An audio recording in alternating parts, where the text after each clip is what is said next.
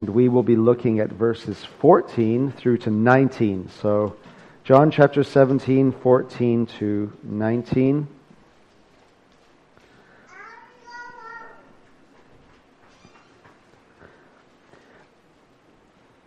I have given them your word, and the world has hated them, because they are not of the world, just as I am not of the world.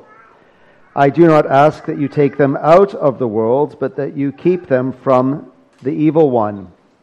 They are not of the world, just as I am not of the world. Sanctify them in the truth. Your word is truth.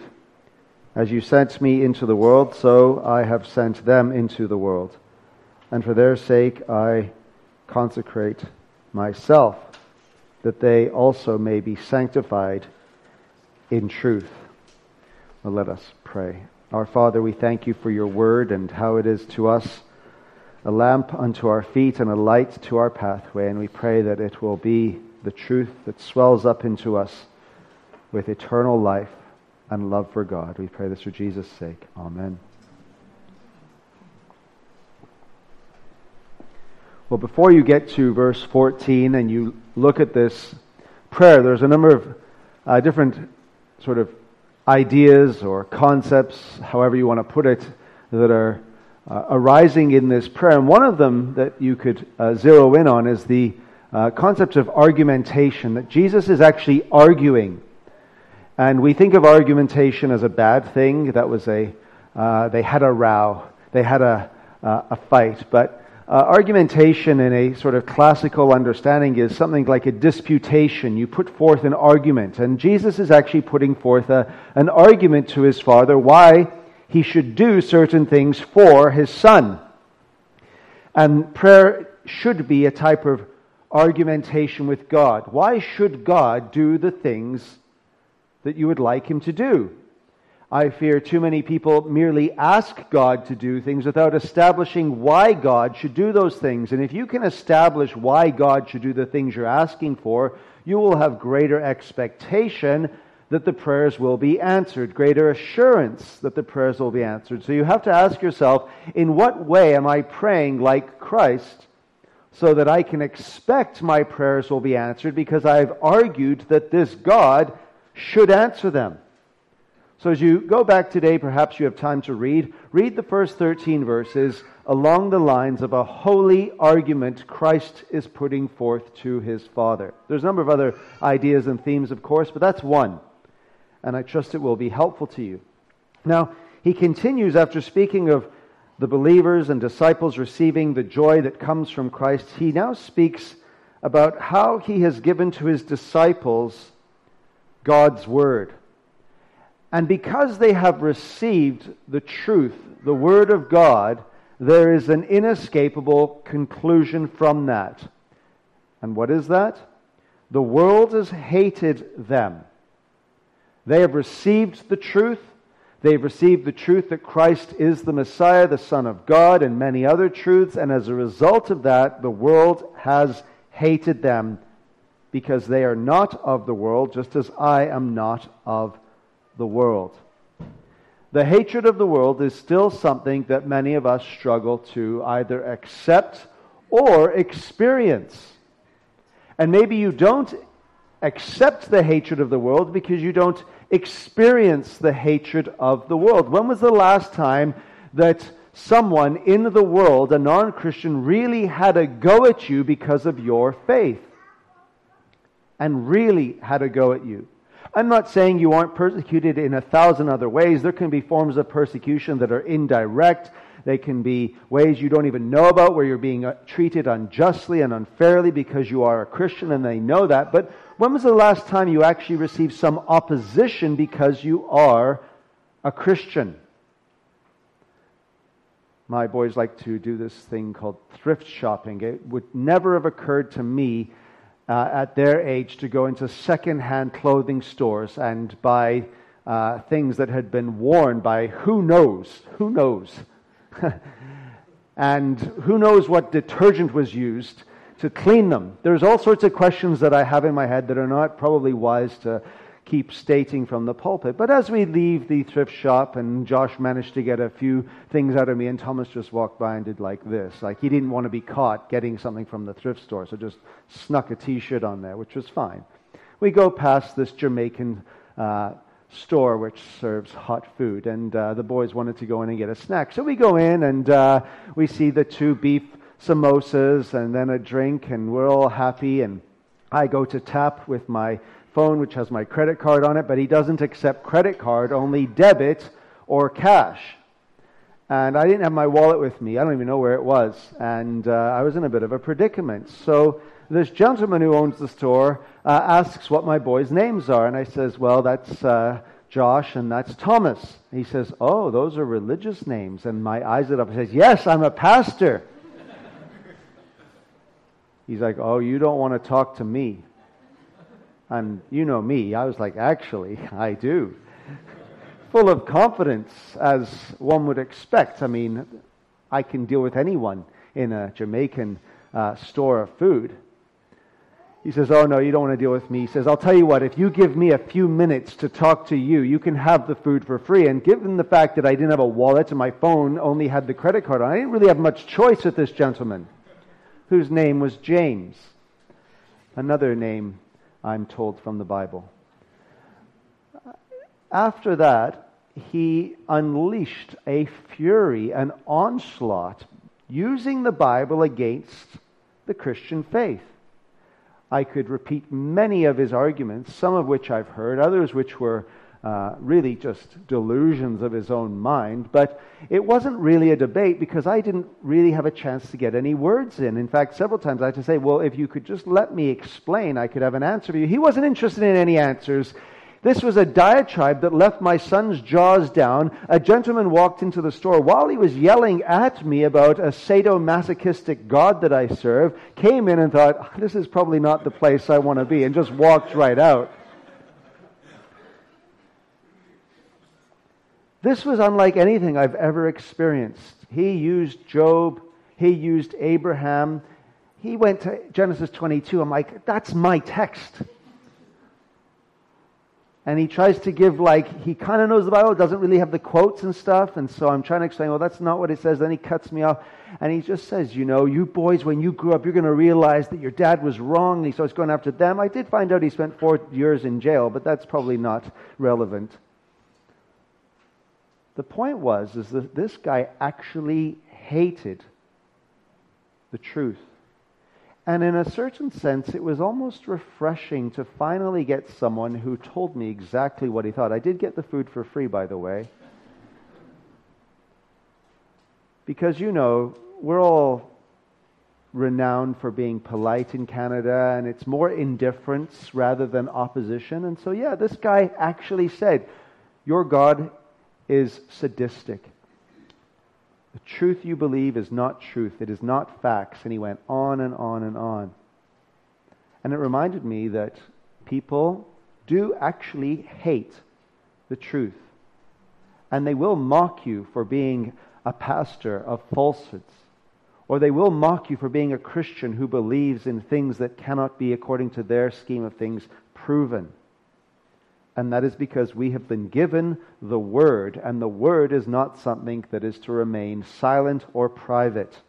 And so the world has hated them because they are not of the world, just as I am not of the world. Now notice, he also prays, in light of the opposition of the world, for his disciples to be kept from the evil one. I do not ask that you take them out of the world, but that you keep them from the evil one. Now this is most interesting.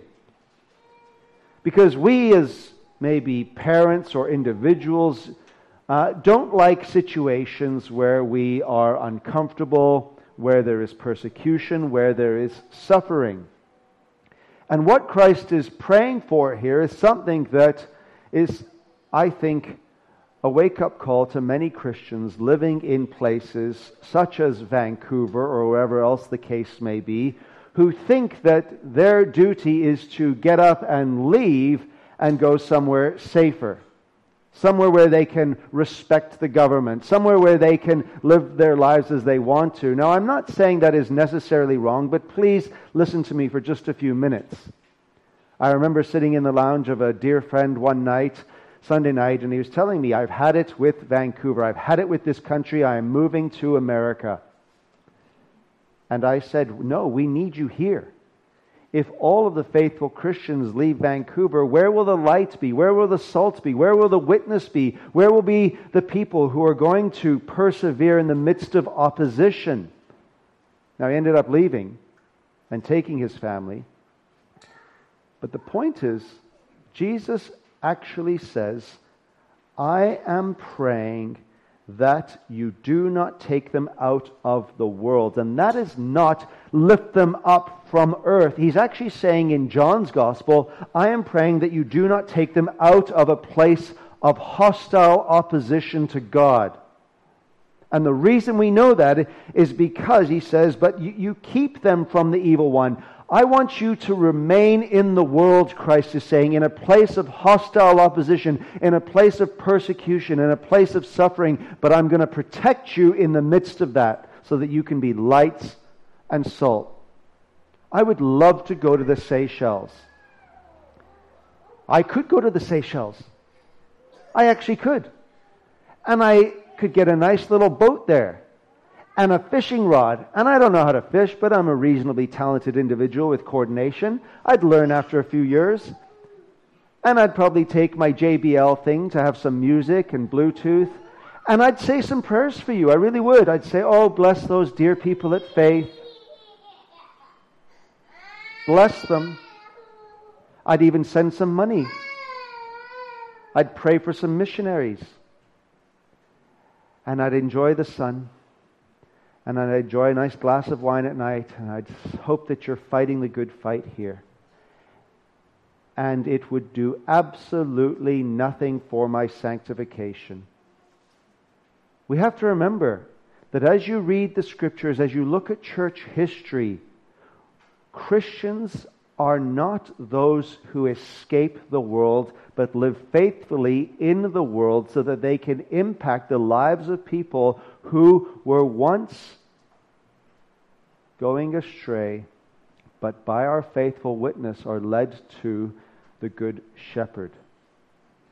I do not ask that you take them away from opposition, but that you keep them from the evil one who prowls around like a roaring lion seeking to devour. Jesus prays, Simon, Simon, behold, Satan demanded to have you, that he might sift you like wheat. But I have prayed for you that your faith may not fail.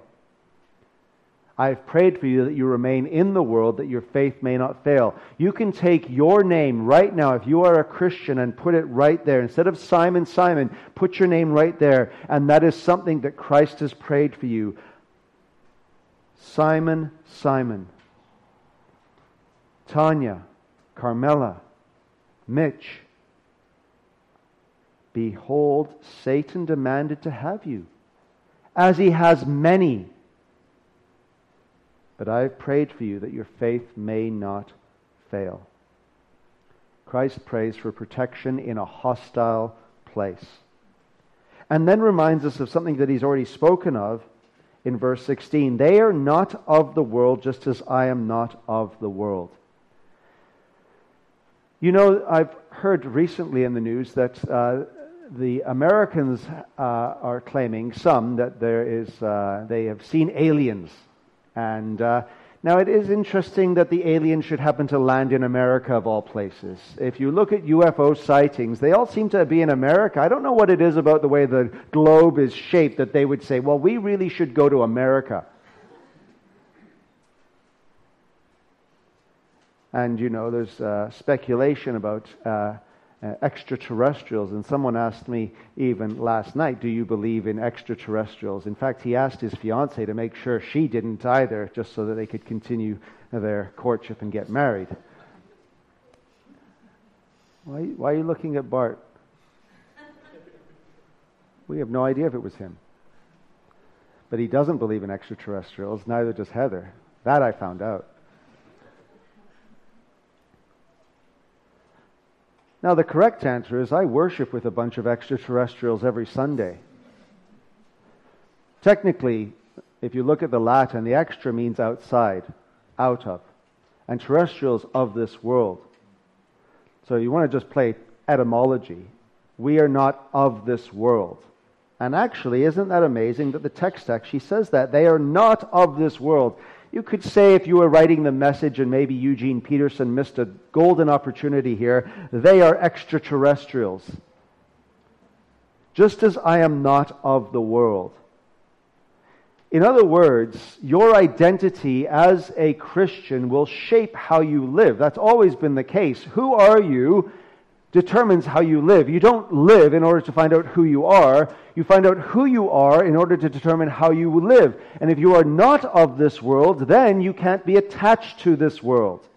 If you really believe that identity. And so Jesus will say, I am not of this world. It's not just an ontological claim that he's the eternal Son of God. It's a moral claim that he is not given to this world. He's not enticed by this world. He's not allured by this world. He can say the world has no hold on him.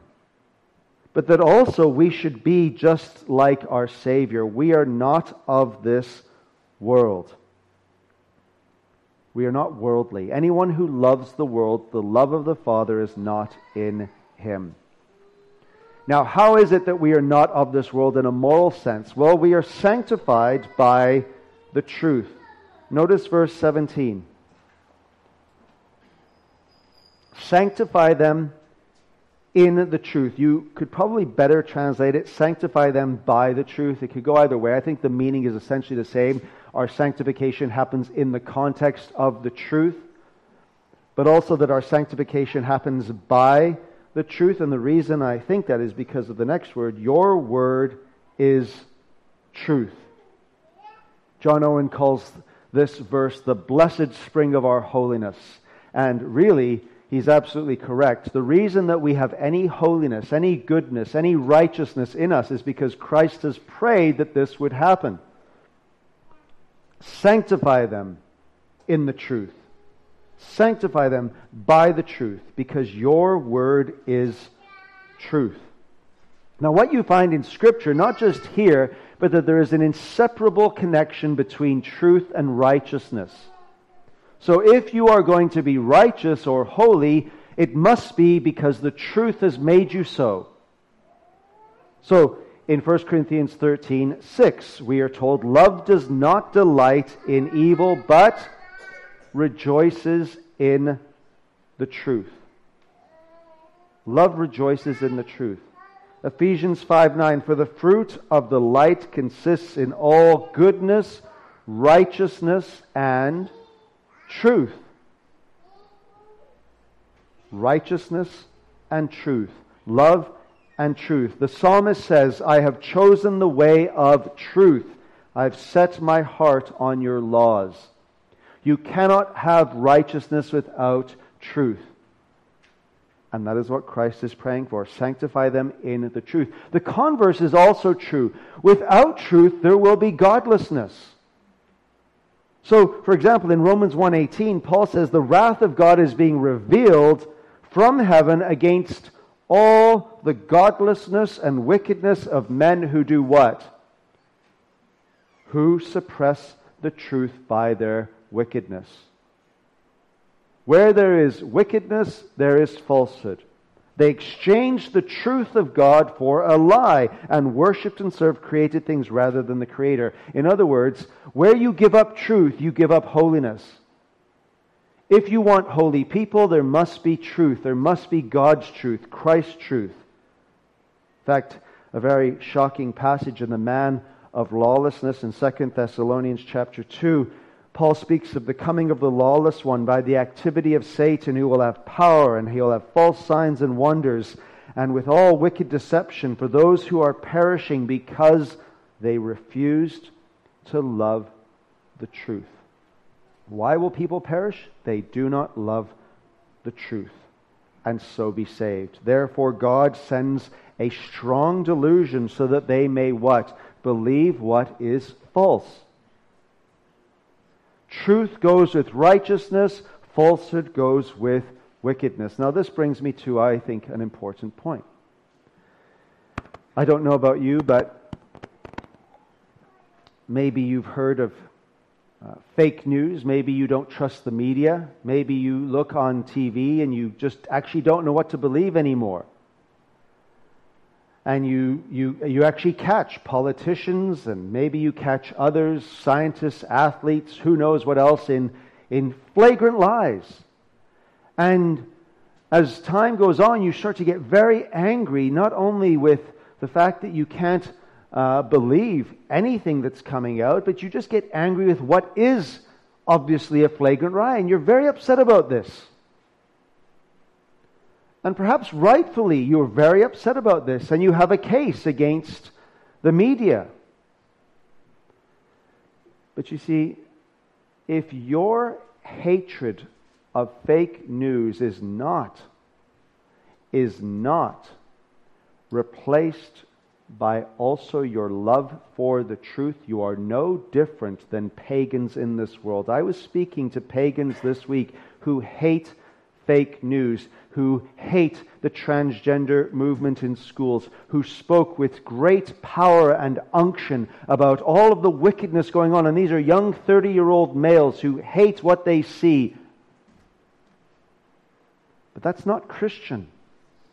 Christians are sanctified not by their hatred of falsehood merely. They are sanctified by the truth. And so if you are so inundated and getting mad and upset by all of the wickedness that you see around and all of the falsehood you see around, but you are not also at the same time filling your heart and your mind and your soul with God's truth, you are no different than a pagan. I don't care how angry you get at what you see out there. You need to be sanctified by the truth, not by hatred of falsehood. And there are far too many who can spend hours reading this and that and the other about all of the wicked deception of the government and this and that, but they cannot spend a few minutes being sanctified by the truth. What does that say about us? Do we really believe our holiness comes from the truth? And that's a fair question, I think, in light of the fact that we are sanctified by the truth. Your word is truth. There is a place where you can go of absolute safety. You can pick up the paper and not know whether what you're believing is true. You can go online and not know what you're reading is true. And then you can go to God's word, a place of absolute safety and peace and tranquility, and you can open up these Psalms, you can open up the Gospels, you can open up any page in this Bible, and you can know that God is being truthful with you about who He is, about who you are, and about all of the things that He has done, is doing, and will do. Your word is truth. So what does he say? As you sent me into the world, and this is the really linchpin of how this all comes together, so I have sent them into the world. God could have sent His Son to the Seychelles, by the way. But He actually sent Him to the place where He would experience the most opposition from His own people, which made it even worse. If He'd gone to Egypt, it would have been somewhat understandable. Sworn enemies of Israel, oh, they're not being nice to me, I understand this. He went to His own people and they rejected Him. Now the Father sends Christ into the world, so we are sent into a place of hostility. And yet Jesus says, for their sake I have sanctified myself. You see, that word consecrate is technically could be translated that, but it would be much better for the flow of the passage for Him to say, for their sake I sanctify myself, because whatever we have by way of blessing is first in Christ. If He is sanctified, we are sanctified. If He is a Son of God, we are sons of God. If He is glorified, we are glorified. If He's raised, we are raised. Whatever He receives, we receive. And so He says, for their sake I sanctify myself, that they also may be sanctified in the truth. In other words, the truth comes to us only in and from Christ. So you can't just have truth in the abstract. It's Christ's truth. And when God tells us these words, and for their sake I consecrate, I sanctify myself, Jesus is actually saying, I have set myself apart for my people, and I will do whatever is necessary to make them holy. And the glory of God's truth, His gospel, is that whatever I will have to do, I will do to make them holy, involves Christ being accounted unholy, involves Christ being accounted as a sinner, taking our sins upon Himself so that we might be holy, taking our sins to Himself so that we might be righteous for their sake. Not for my sake, I'm already holy. For their sake, I sanctify myself that they also may be sanctified in truth. Are you sanctified in truth? Well, that all depends on whether you know the truth, because the truth will set you free. And those who are free will be free indeed. Let us pray. O Lord, we thank You for the truth. As much as we hate the father of lies and all of the falsehoods that come from Satan, we pray, O Lord, that we would not merely hate falsehood, but that we would love truth, and that the truth would change us as it must do from one degree of glory to another. As we behold the glory of God in the face of Jesus Christ, we pray that we will be set free and that we can live anywhere in this world with any opposition and know that we will be protected through the prayers and through the intercession of our Savior Jesus Christ, in whose name we pray. Amen.